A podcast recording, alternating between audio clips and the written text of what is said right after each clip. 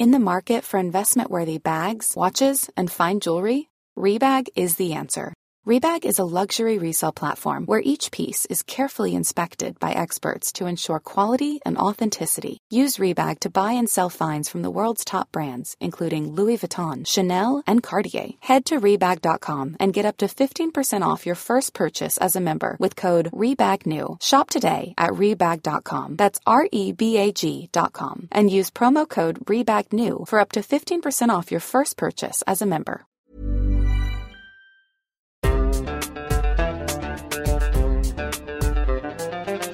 بودكاست صوت.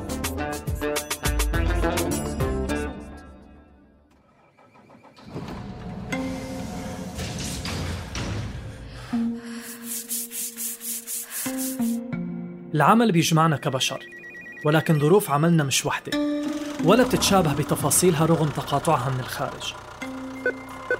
ولحتى نفهم علاقتنا بأعمالنا وعلاقة أعمالنا فينا رح أقدم لكم أنا سليم سلامة الموسم الرابع من بودكاست ما العمل من إنتاج صوت. رح نسمع قصص العاملات والعاملين المحليين والمهاجرين. على أمل أنه نفهم هالرحلة المعقدة من حياتنا كبشر بعيدا عن فكرة إننا بنعيش لننتج وبننتج لنستهلك. هالموسم بيحتوي على ثلاث ثلاثيات. بكل وحدة فيهم بنناقش جوانب مختلفة متعلقة بالعمل.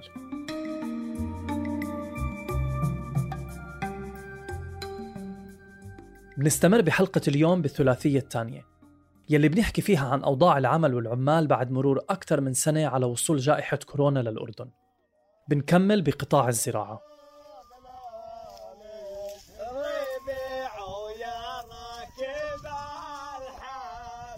أنا أختكم أم عمر. أنا عاملة من عمال المياومة بالقطاع الزراعي. كورونا بصراحة أثرت على القطاع الزراعي وعلى العمال المياومة يعني لدرجة كبيرة جدا. السنة الزراعة يعني ما جابت ولا أي شيء محصول كله ظل على أمه. إحنا ودينا سيارات طلعنا من الحقات دفعنا من جيابنا أجار للسيارات. منع تجول بين المحافظات ماشي الحال منع تجول داخل العاصمة داخل المدن الرئيسية ماشي الحال. لكن داخل المناطق الغورية داخل المزارع أنا بقول الأصل كل ما إذا شفنا أي واحد ضجة إلى مزرعة ولا يتدخل بيشرطوا ولا لهم علاقة. فيلتغي الحظر نهائيا بالمناطق الغورية وبالمناطق الزراعية. والله انقطعنا عن العمل فترة يعني طويلة. الحكومة ما اشتغلت معنا ولا قدمت لنا دعم. والله ما في شغل والأسعار نزلت ما في تصدير برا. ما بقدر المعلم يجيب عمال ويدفع أجرة. الزراعة أول شيء من جميع النواحي يعني تأثرت من جميع النواحي. أول شيء الإنتاج غزير ثاني شيء ما فيش أسواق برا وفي سبب ثاني اللي هو المزارع اللي معني به اللي هو النمط الزراعي. عم تسمعوا أصوات فلاحين وفلاحات أردنيين وأردنيات من منطقة غور المزرعة. هالمنطقة تعتبر أحد أهم مصادر الأردن للأمن الغذائي وأحد أهم ركائزه الاقتصادية. حقولها بتشكل جزء أساسي بإنتاج المحاصيل الزراعية وتصديرها خارج البلد. خلال جائحة كورونا صار في ضرر كبير على أصحاب المزارع والفلاحين والفلاحات. ضرر كبير على أراضيهم وعلى الدورة السنوية للمحاصيل.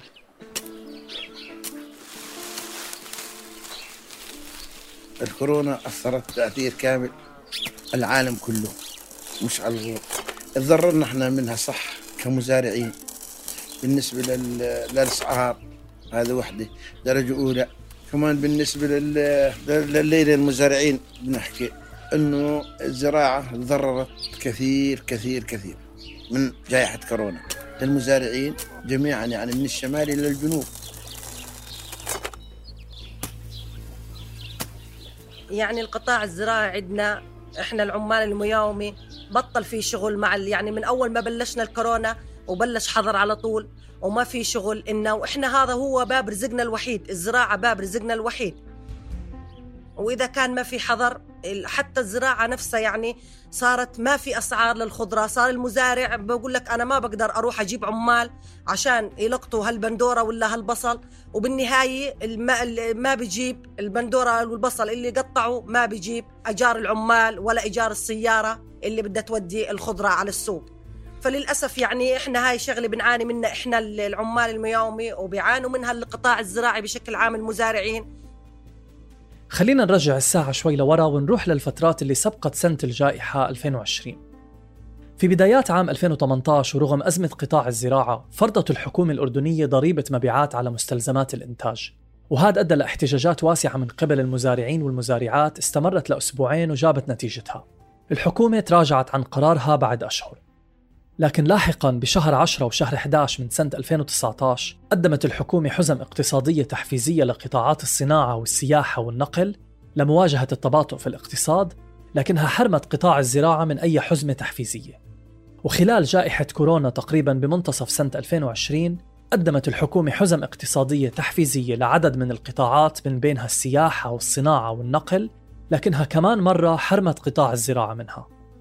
بسبب عدم وجود قواعد للبيانات الزراعية ولأنه القطاع غير منظم وفي ضعف كبير بالرقمنة واستخدام التكنولوجيا الزراعية الحديثة كان في صعوبة بتوصيل المنتجات الزراعية لأسواق التجزئة والمستهلكين خلال فترات الحظر الشامل. تسكرت أسواق تصديرية مهمة وانخفضت الأسعار لمستويات غير مسبوقة ما بتغطي التكلفة. حسب تقديرات اتحاد مزارعين وادي الأردن خسر المزارعين خلال الأشهر الثمانية الأولى من 2020 عشرات ملايين الدولارات. بسبب الأضرار اللي أصابت محاصيلهم نتيجة موجة الحر اللي شهدها الأردن بالإضافة لأزمة كورونا. القطاع الزراعي بالأردن عانى جملة من المشكلات. أهمها إغلاق باب التصدير لدول الجوار وتركيا وأوروبا الشرقية وروسيا وزيادة كميات الإنتاج اللي بتفيض عن حاجة السوق المحلية. ما في تصدير برا ما بقدر المعلم يجيب عمال ويدفع أجرة. ما في تصدير ما في إشي يطلع برا البلد عشان نجيب ناتج. والله الزراعة الله يعينه البساتين فعلا. الأسعار بالنازل البندورة زي ما هي باللي على البيت. في ناس زرع والله ما قطف ولا حبة ولا نهائيا يعني راح تعبهم سدى. ومديونين من يمكن 15 سنة ردت جائحة كورونا ردت زادت الطين بلي. هو أول شيء الحكومة خلينا نحكي على الحكومة. محامي إنتاج المزارعين أو تعمل سياسة للمزارع ما عملت ولا أي نوع سياسة للمزارع. إذا بتعمل سياسة لمزارعين الصغار هم اللي بتقيدوا والمزارعين الكبار ما بتقيدوا هذا واحدة من اللي بصير في للمزارع. أصحاب المزارع الصغيرة عادة هم نفسهم اللي بيفلحوها أحيانا بمساعدة مجموعة من الفلاحين وبيكونوا هم مسؤولين عن كل مراحل الإنتاج من الزراعة للنقل والتوزيع. بعكس أصحاب المزارع الكبيرة يلي بيكون عندهم بدل المزرعة مزارع مع خط كامل من العاملين والعاملات في كل مراحل الإنتاج. واللي بيقصده أبو عايد بكلامه إنه الحكومة لما تصدر قراراتها ما بتاخد هاي الفروقات بعين الاعتبار وبتتعامل مع الجميع كأنهم سواسية مع إنه الواقع مش هيك وهون ببلش الضرر. من المشاكل يلي بيعاني منها المزارعين والمزارعات كمان هو ارتفاع تكاليف مدخلات الإنتاج وفرض الرسوم والضرائب. وارتفاع أسعار مياه الري المسالة للمزارع بالإضافة لارتفاع كلفة الطاقة. مع التحديات والعقبات اللي واجهها القطاع الزراعي خلال الجائحة والحظر الشامل المشكلة ظلت مستمرة حتى لما رفع الحظر واقتصر على أيام الجمعة. حكينا مع محمد الهويمل الدكتور في إحدى الجامعات الأردنية وصاحب مزرعة بمنطقة غور المزرعة. ووضح لنا من خلال الحديث معه كيف ممكن يأثر حظر يوم الجمعة على عمل المزارعين. النقطة الأساسية إنه المزارع كان دور مي في كثير من الأحيان دور المي بتجيب بترتيب معين ثلاث أيام الرابع. فممكن يصادف وغالبا بالشهر ممكن يصادف مرة أو مرتين يوم جمعة. هذا المزارع أنا بنتظر دور المي وهو الأهم. إذا ما في مي ما في زراعة. تضرب دور المي على حرم الجبر. يجي الآن دور يوم الجمعة ممكن المزارع ما يقدر يستفيد من هذا الدور خاصة إنه المزارع هو أصلا ما بيقدر يحصل على التصريح إنه ما بيعرف آلية الحصول على التصريح. انت الان تعطي تصريح الكتروني للمزارع ما معه تليفون حديث. أي تصريح الكتروني انت بدك تعطيه للمزارع اللي هو ما بيعرف يستخدم التليفون أحيانا. التكنولوجيا الحديثه ما بيعرف يستخدمها. فهي نقطة مهمة جدا عندنا. حتى لو قلت لي أنا بعطي المزارع تصريح يوم الجمعة لأن في حظر شامل جامع مانع يوم الجمعة. المزارع مضطر إما إنه بده ينام يوم الخميس في مزرعته وما في مكان ينام به ومو مهيئ نفسه للنوم وإما إنه هذا الدور المي اللي بيستنى به راح يروح خسارة أو إنه بده يضطر يفتحهم يوم الخميس وبالتالي البركه ممكن تتفرغ ممكن تخرب ممكن يصير عليه ضرر كثير جدا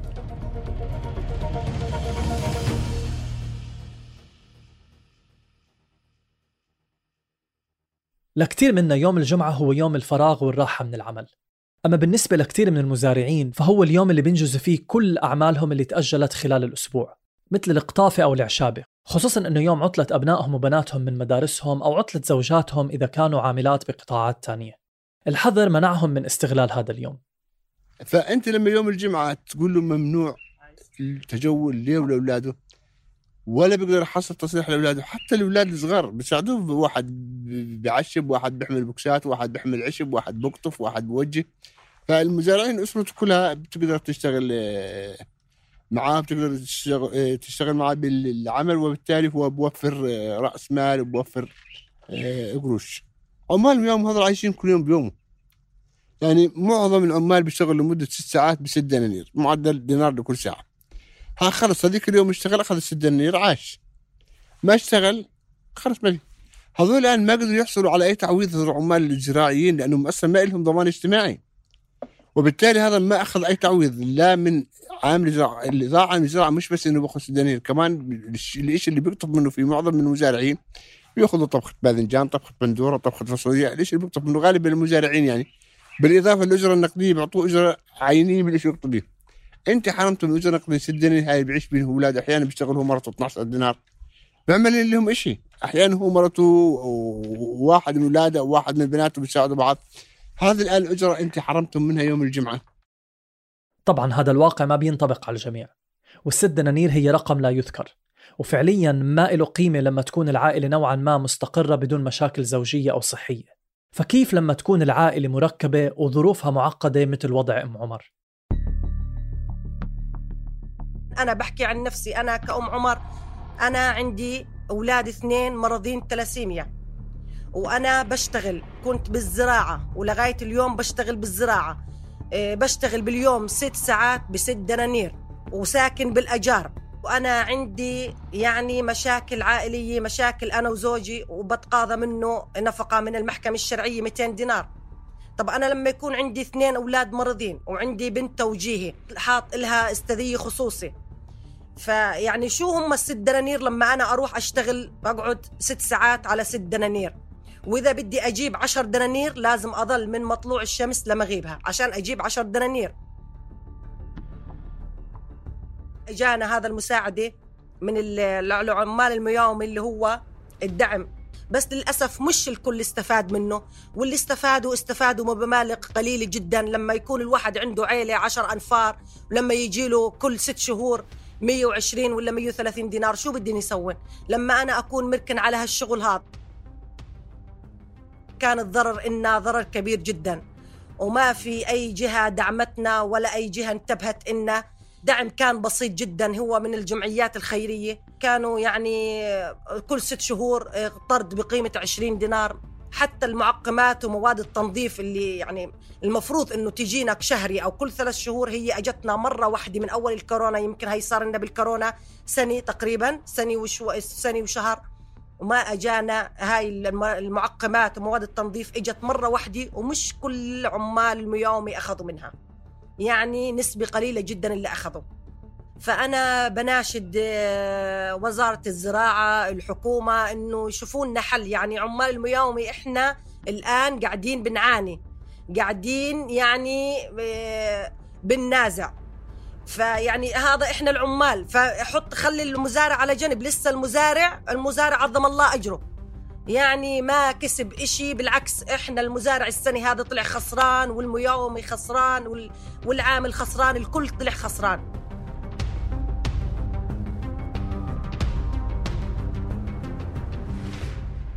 إحدى قرارات وزارة العمل الأردنية كانت إلزام العاملات والعاملين المهاجرين بأنهم ما يرجعوا على الأردن في حال سافروا لبلدانهم أو ناويين يسافروا. وهذا الإشي فاقم أزمة العمالة المهاجرة يلي كانت أصلا مبلشة قبل الجائحة. القرار أدى لتراجع كبير بأعداد العمالة المهاجرة وارتفاع أجورها بطلت المزارع قادرة إنها تشتغل بطاقتها الكاملة. وحتى لما بلشت حدة الجائحة تتراجع ظلت المشكلة تتفاقم بسبب قرار وزارة العمل.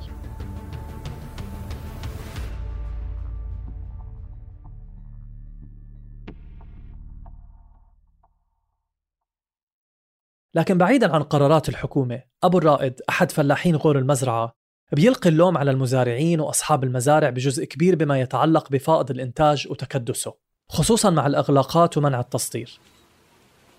الزراعة أول شيء من جميع النواحي يعني تأثرت من جميع النواحي. أول شيء الإنتاج غزير والإنتاج الكثير له دور. يعني إحنا بنحط الحق على الحكومة إنه الحكومة الحكومة. أول شيء السواق مسكر الحكومة ما عليها حق. لو في سواق برا فاتحة بتصدر الحكومة ما بتعيموا زي ما بتستفيد إحنا بنستفيد إحنا بتستفيد الحكومة. صح ولا لا؟ ولكن السبب الرئيسي اللي هو المزارع. عندنا مزارعين بيكونوا مثلا معاه 20 وحدة. ال 20 وحدة ما بيشكل مثلا وحدة بطيخ وحدة بطاطا وحدة حمص وحده بيقوم بيحط كل البندورة. المسمى عندنا إنه هنا إيش؟ البندورة البقره الحلوب لا يا سيدي مش البقره مش هيك. أنت جاي أزرع بالوحدة لازم تكون 10 دلمات تستفيد أحسن ما تزرعها كلها. يعني المزارع هو اللي بحطم حاله صراحة يعني. أنا مزارع هسه معي وحدة زراعية. عندي 10 شو اسمه 10 خطوط بندورة بس فقط. بشكل أعشاب عندي خمس سبع دلمات أعشاب. عندي فاصوليا مثلا 10 دلمات. بقى عنده حمص 15 دلم. بشكل بسوي تشكيلي. ما أجت من هذا بتجي من هذا. أما أنا أروح أحط بندورة وبالتالي أنعكس يقول الحق على الحكومة. لا الحكومة ما عليها حق. حق على المزارع. المزارع لازم هو يشغل مخه شوية ويعرف كيف يتصرف. ولا لا يا أبو عايد؟ خليك معي. مظبوط كلامي؟ لا أنا بقول الحق على الحكومة. لا الحكومة ما عليها حق. الحق على الحكومة. لا الحكومة ما عليها حق. المزارع الصغير والمزارع الكبير بتخليه فلت. سيدي يعني فلت معناه إنه بزرع عليه الحكومة عليها حق شو اسمه؟ إنه تسوي نمط زراعي تلزم المزارع.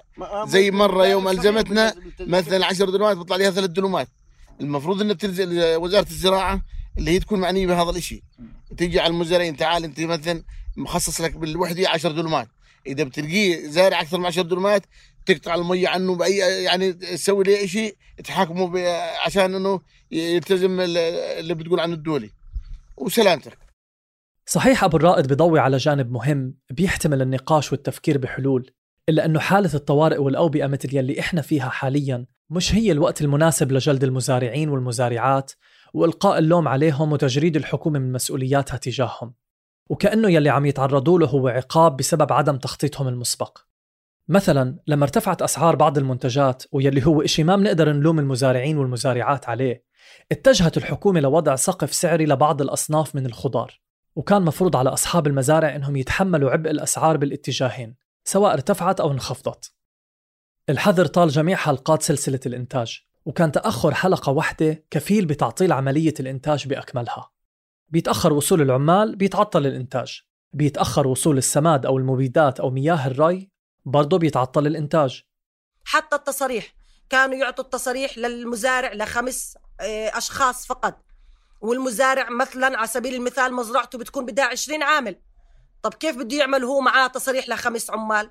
ما بعرف يعني شو هالشيء أقل ما بيها يعني أنتم زي ما بتحكوا هذا التكافل اللي اعطيتوه لعمال الميومي كان مفروض إنه يكون شهري زي أنا مثلا أنا زوجي متقاعد ولكن أنا وزوجي منفصلين ولكن أنا بنحسب علي زوجي. يعني ما بطلع لي من من راتب عمال الميومي ما بطلع لي. قاعدين المزارعين ياخذوا قروض من الأقراض الزراعي عشان يسكروا الدين اللي عليهم. فما أتوقع السنة الجاي إنه راح يكون أصلا في زراعة. وأنتم بتحكوا إنه الغور هو سلة الغذاء للأردنيين. وما بعرف السنة الجاي مش مش عارف الله أعلم كيف هالسلة الغذاء هذه راح تصير. يعني راح إذا ما كان في مساعدة من الحكومة مش راح يكون في سلة غذاء أردن السنة الجاي. بطالب الحكومة أنها تساعد المزارعين بالأقراض الزراعي بالنسبة للي عليهم أقراض يعني تعفيهم من الفوائد تعفيهم من من قيمة 50% من القرض أو حتى في مزارعين بحاجة لأنه تعفيهم من القرض كامل. موازنة وزارة الزراعة خفضت من المخصصات الرأسمالية بنسبة 50% بالإضافة للتخفيض اللي أجراه مجلس النواب عند مناقشته للموازنة وإقراره إلها واللي بلغ 5 ملايين دينار. هذا أدى لتوقف بعض المشاريع اللي كان من المتوقع إنجازها بسنة 2020 وحتى لما بلش يرتفع الحظر التدريجي عن المزارعين ما كانت تصاريح التنقل كافية ولا عادلة. فاشتغل القطاع بعد الحظر لمدة عشر أيام تقريبا بنص طاقته بسبب الحجر المتدرج وفوضى تصاريح التنقل. بعدها بلش يتحسن لما تم السماح للبقالات في الأحياء بالعمل. لكن حتى أصحاب محلات بيع الخضار والفواكه تضرروا خلال الحظر وبعده. حسب تقارير نشرتها مؤسسة مرصد الحماية الاجتماعية لشهادات العمال من القطاعات الأكثر تضرراً الناس وقت الحظر ما كانت قادرة تشتري بضاعتها من خضار وفواكه مثل الأول. كانت البضاعة تخرب على رفوف وتنكب بزبالة رغم أنه تكلفتها على أصحاب المحلات ممكن توصل ل 500 دينار. محمد الهويمل بيقترح على الحكومة بعض الحلول ليشركوا المزارعين والمزارعات وأصحاب الأراضي الزراعية باتخاذ القرارات المتعلقة فيهم حتى تكون ناتجة عن تجاربهم الفعلية وتبعد عنهم الضرر مع إبقاء الصحة العامة أولوية للجميع. أنا حلول اللي بتكلم عنها المناطق الريفية الزراعية الأصل ما ينطبق عليها قرارات الحظر. أنا بقول يوم الجمعة امنعوا دخول أي ناس خارج المناطق الغورية المناطق الغورية خلوها مفتوحة يوم الجمعة يعمل الناس بزراعة بشكل طبيعي جدا مع الحفاظ على التباعد الحفاظ على الكمامة آه، والحفاظ على أنه العدد العشرين. أما داخل المزارع لازم يلتغى مصطلح حظر واحد موجه لمزرعته وواحد مزارع خليه يشتغل يوم الجمعة لأن أصلا إذا إذا ما زرعنا ما راح نعيش.